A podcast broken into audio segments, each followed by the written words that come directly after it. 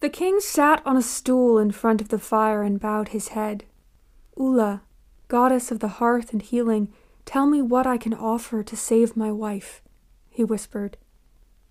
Eminia had slipped away again, so it was just the king and I alone in front of the small fire as it hissed and popped.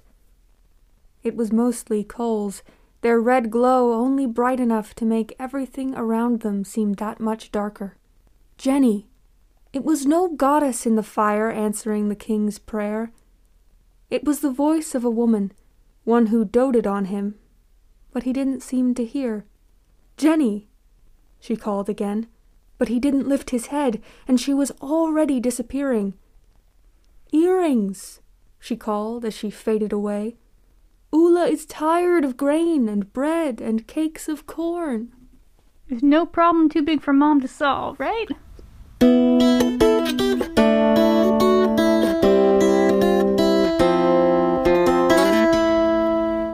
Welcome back, indolent war horses. I'm Noelle. And I'm Caitlin. And this is the Attolian Archives, your Queen's Thief reread podcast to help you recover from Return of the Thief. Today, we are discussing Chapter 7 of Return of the Thief. Opening quote confirmation that ghosts exist. Yeah, well, just by the way, ghosts. And they keep up with the mortal world. They're in the know. What's so interesting about that scene is that Gen doesn't quite hear it, but Pheris does. Yeah. Pheris has some sort of mainline to the supernatural that other people just don't, even though Gen is previously the person who had the most supernatural connections. Yeah. Which he maybe still does, but so it's interesting that Pheris is. Like, Pheris is the new queen bee with the gods. The new favorite. and like it creates a situation where Gen is relying on Pheris. Mm-hmm. He needs Pheris's understanding, and he needs to communicate with Pheris in order to make this happen. Which is that this this goddess wants some earrings so that Irene won't die. Exactly what I want my life and death situation to hinge on. is whether or not I lost one earring out of a pair. I would be dead. I would be. Yeah, we'd all be dead. and then he and Pheris never talk about this again. He No. never he never asks Pheris like, "Oh, what else did you hear other than earrings?" um, also, there's nothing else in this book specifically that says it's his mom, but for anyone who who didn't see this before um, before the book came out, uh, I think this was in an interview or maybe an article. I feel like maybe it was a video, but someone was interviewing Megan Whalen Turner and asked uh, like can you can you tell us three things about what's coming up in the book and i think one of them was elephants and i don't remember what the other it one was was always elephants. yeah and then the last one was gen receives a message from his mother Yeah. so that's what that is but there's nothing in, in the in the book other than that one paragraph about it And I guess Gen doesn't want to. He doesn't want to look a gift horse in the mouth. I mean, Gen doesn't want to look any horse in any part. But he, uh, he, he just kind of Gen's kind of relationship with religion and the supernatural is that he accepts everything. yeah And when he does, I mean, when he has questioned it, it has not really worked mm-hmm. out well for mm-hmm. him. so maybe learn not to do that And this is such a cool chapter because it's that full overlap with the end of Thick as Thieves. Mm-hmm. You're just seeing the other side of those scenes. Yeah i was really glad uh, that we did get the other half of this Yeah. even though the miscarriage scene still isn't from Attolia's point of view I know. and it's not it's not focused on her it's focused on the king's anguish about what's happening to her kind of you know and Pheris obviously because Pheris is the narrator and he's who we're we're here with I wish that we understood more about her point of view in general and in this book. But we do get that scene in Thick as Thieves with her about this Yes. so at yeah. least there's something And we finally learn why Teleus put them in jail. It was unclear instructions. and when you have unclear instructions that's just what you do Yeah, that's your default, right? Gen is a little distracted, and he just says, keep them safe. So he shows up with war galleys and throws them in the dungeon. Uh, protective custody, duh. This is the first indication in the book that Attolia was pregnant Yeah. at all. And that's because Pheris, as the narrator, did not know she was pregnant because he's a child and doesn't understand that. Luria asks him, "Do you do you understand what's happening? Do you know what's going on?" And he says, "No." Yeah. And she says the queen was going to have a baby. She lost the baby, and now she's very ill. And in Thick as Thieves, we learn that um, like the the pregnancy was far enough along that the baby's sex was talked about and known. Yeah. So she must have been showing. Yeah. So Pheris was too young to make that connection. Yeah. And like even though like not only do we not get her perspective of this scene, we don't even see the inside of the room. Right. And Like we were we were very far away from it in in Thick as but now we're still like we're on the other side of the door, and so we just uh, everything that we quote unquote see is uh, attendants going in and out like with Mm-hmm. bloody cloths. Yeah.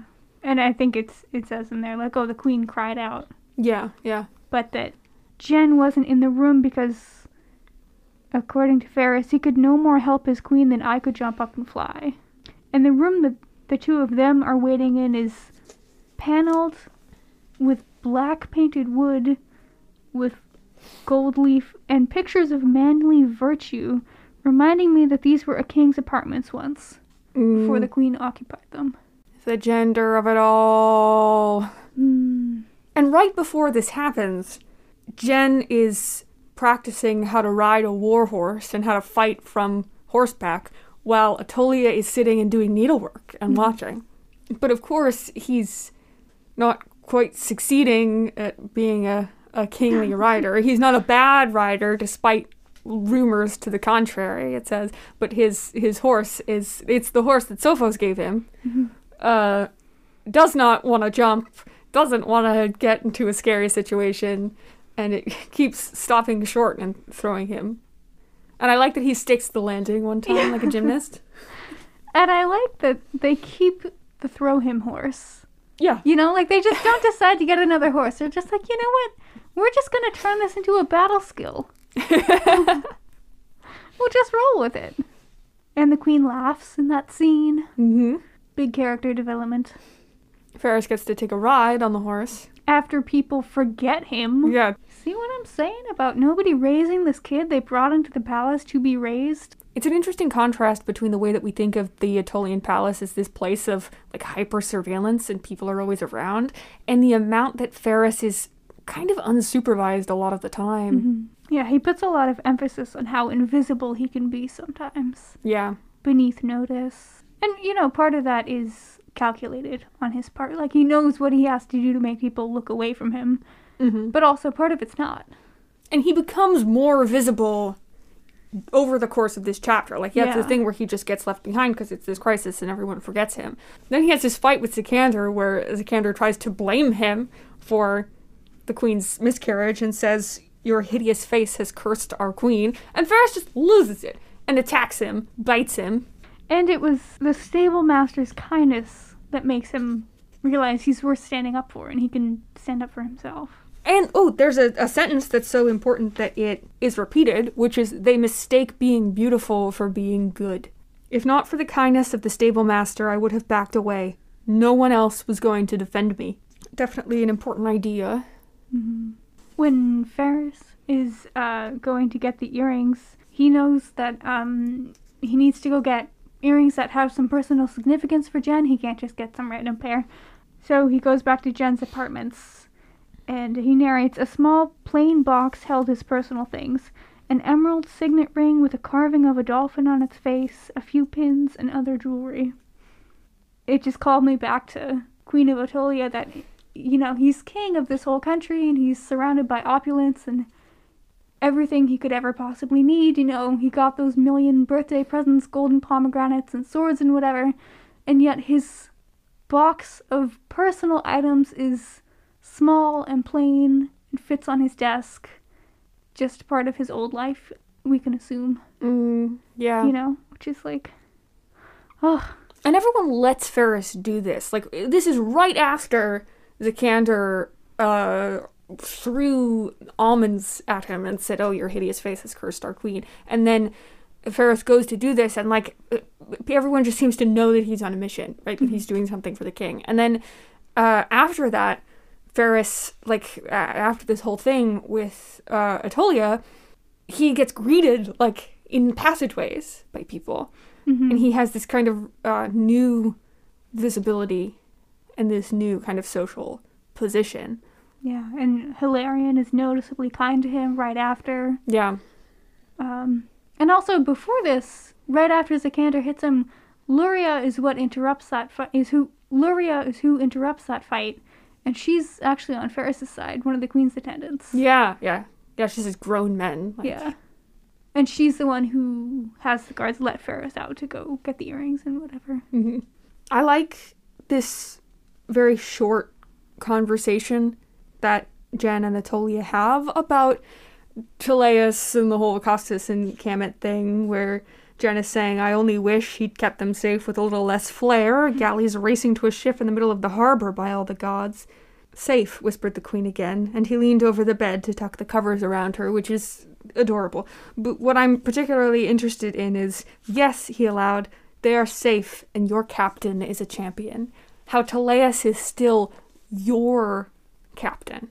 Hmm. Even after the events of King of Attolia, like they still have kind of fundamentally different relationships. I think we could also read that as not that he's so much at odds with Teleus anymore, because I, I don't think he is, but just more that Attolia has a deeper connection with Teleus. Yeah, so I I would read that. It brings us back to that, um, like, watch my back and I will keep her safe. Right. And even in the midst of all this recovery, Attolia is defending Teleus. Yeah, yeah. It's a, a big deal. Also, the the irony of Gen saying he wished that somebody did something with a little less flair. And we also see Costas and Kamet's arrival through a different lens. Um, Pheris narrates that the palace guard was exuberant to welcome Costas back, one of their own, and all of Attolia heard how uh, Kamet rejected Melheret's offer to come back to your benevolent overlords. Which is, you know, it's not the only time Pheris makes a point that the entire country knows about Kamet and Costas and their journey and like the political significance, which is something that I I don't really feel like we got in Thick as Thieves. You know, you kind of got that it was, I don't know, you just didn't get that it was quite on the radar that much. So I liked that about this. yeah. Like the the, the camera pans out. It's so it's such an interesting choice to have this not be one big book. I what I would expect would be like an alternating thing. If they were making a TV show out of this, which allegedly they are, this would be all one scene. They mm-hmm. wouldn't do it separately like this. Yeah. What do we lose or gain from having that physical separation of the two different versions of the same scene? Like this was there were years between Thick as Thieves and this book. So we saw the scene one way, and then genuinely years later we saw it another way. And we learned new like just a new layer of information. And Pheris forms really important or solidifies really important relationships in this chapter. He has a big turning point in his relationship with Gen. He befriends Kamet, which is huge. And he we see the very beginning of his relationship with Relius, which is going to mm-hmm. be really important to him. Yeah, and Gen finally turns it around and says, saying, I lost my temper, I frightened you, and I am sorry for that. You might otherwise have come to me when Juridius threatened you. I needed an Erondites that I can trust. I assumed it was you. I didn't ask you. No one has asked you if you wanted to be Erondites. I'm sorry for that too. I am asking you now, shall we make a covenant, you and I, that I will trust you and you will trust me? And Pheris agrees. I was going to ask what goes into that decision and that turnaround for Gen, but I think a lot of it is this experience where Irene might be dying, and the only thing that saves her, or at least from the perspective of Gen's belief, is that Pheris is able to communicate this message to him. Mm-hmm. And so he realizes that he needs Pheris. And so we have again a situation where Gen's kind of like his love and his kindness and his relationship building is also expedient. It's necessary. it's beneficial to his cause. And I mean, Pheris, like this this decision is gonna be the linchpin for the war. It's all coming together. Does the kindness come in pursuit of victory, or does the victory come from the pursuit of kindness? There's always that double motive. Always that double motive. And in this case, the angry, violent decision is the emotional one, which is not always the case with Gen. I mean, I'm going down into the dungeons to indulge myself by pardoning a man by exercising mercy. Is uh, is kind of a very different situation than okay. The smart, logical thing to do here is to set my ego aside and my impulse and my anger and be kind, which I guess is a something of a through line in this book. I mean, he shouldn't have thrown that knife at that guy. but then he does. I mean, we're going to see some serious violence from Gen that is going to be very, very beneficial to him and his allies. But it is somewhat cold and emotionless. I mean, we'll get there. We're getting ahead of ourselves. And uh, going back to Pheris building a relationship with Kamet, he senses a fellow feeling in Kamet that he calls an ever present vulnerability temporarily lifted. An interesting phrasing. Yeah. And Kamet makes um, a codex scroll for Pheris after discovering that Pheris can, in fact, read a little bit. You know, he can he can recognize letters. So Kamet is also sensing a a fellow feeling. He knows not to underestimate Pheris, Yeah. as he's been underestimated his whole life. Kamet's hands were slim, carefully kept, the only marks on them those of ink and a callus from a pen. I liked this whole page with Kamet on it. So funny how every beginning read of the new book, I was like, oh, who's this new guy? I don't care about him. I know. no, I need him back. There's a scene with Kamet, and then Relius shows up. And man, I just, I love the whole, the rounding out of Relius in this book and how much more that we learn about him and how much more alive he is and how he mm-hmm. he really is so different than certainly I thought that he was. Mm-hmm. and this book, we've said this before, but it's it's relevant here too. It's also a little bit more rounded out with physical descriptions of people. Yes, It says here that Relius is very handsome. with distinguished gray patches at his temples. He's a silver fox. Who knew? Who knew?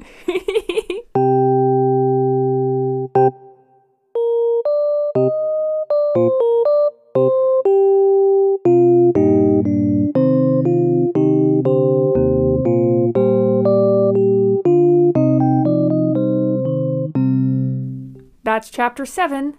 Next time, more Relius, and we bomb a second navy. Send us your comments, questions, thoughts. Chime in at AttolianArchives.tumblr.com. Be blessed in your endeavors.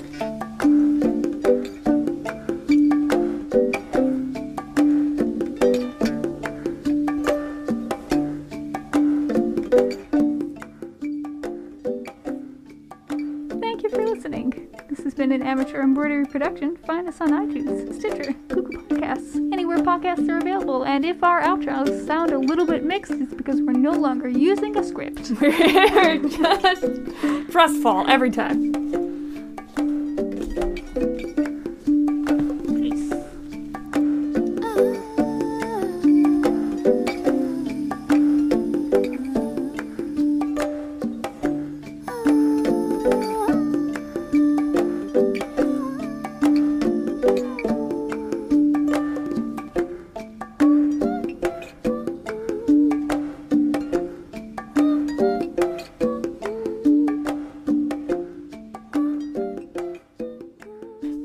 He's Jenny from the block.